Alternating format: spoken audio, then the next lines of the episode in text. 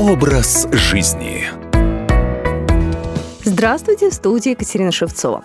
Итак, вы начали борьбу с лишним весом. Ну, на самом деле, не обязательно же начинать это весной делать. Можно и сейчас, в октябре.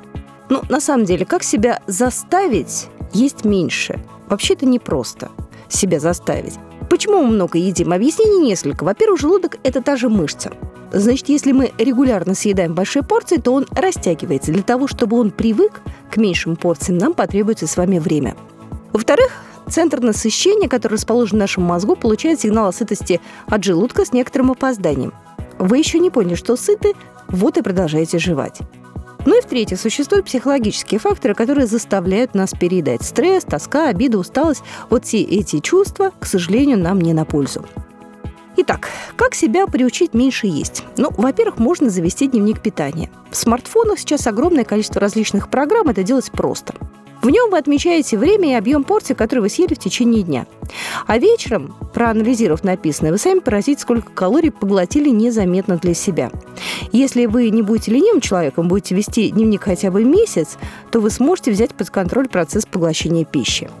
Совет номер два. Используйте тарелки меньшего размера. На большой тарелке даже нормальная по объему порция выглядит маленькой. Если вы питаетесь из маленькой тарелочки, то у вас возникнет ощущение, что вы съели даже больше нормы. Ну и также обратите внимание на цвет посуды, он тоже влияет на аппетит.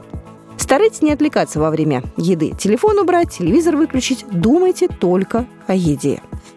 Определите правильный размер порции. Как это сделать? Правильный размер – это то количество, которое умещается в ваших ладонях, сложенных ковшиком. Все, что больше, уже излишек.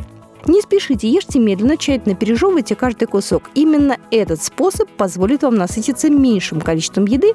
И вообще будет неплохо, если вы отведете себе на прием пищи хотя бы полчаса и не меньше. Не спешите брать себе добавку.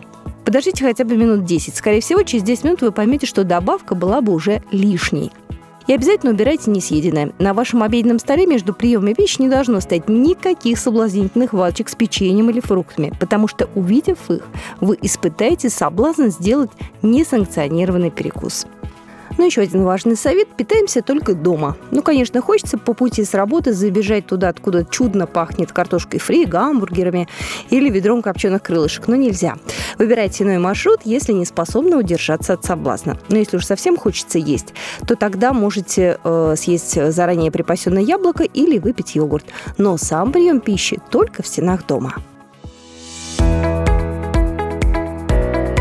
Образ жизни.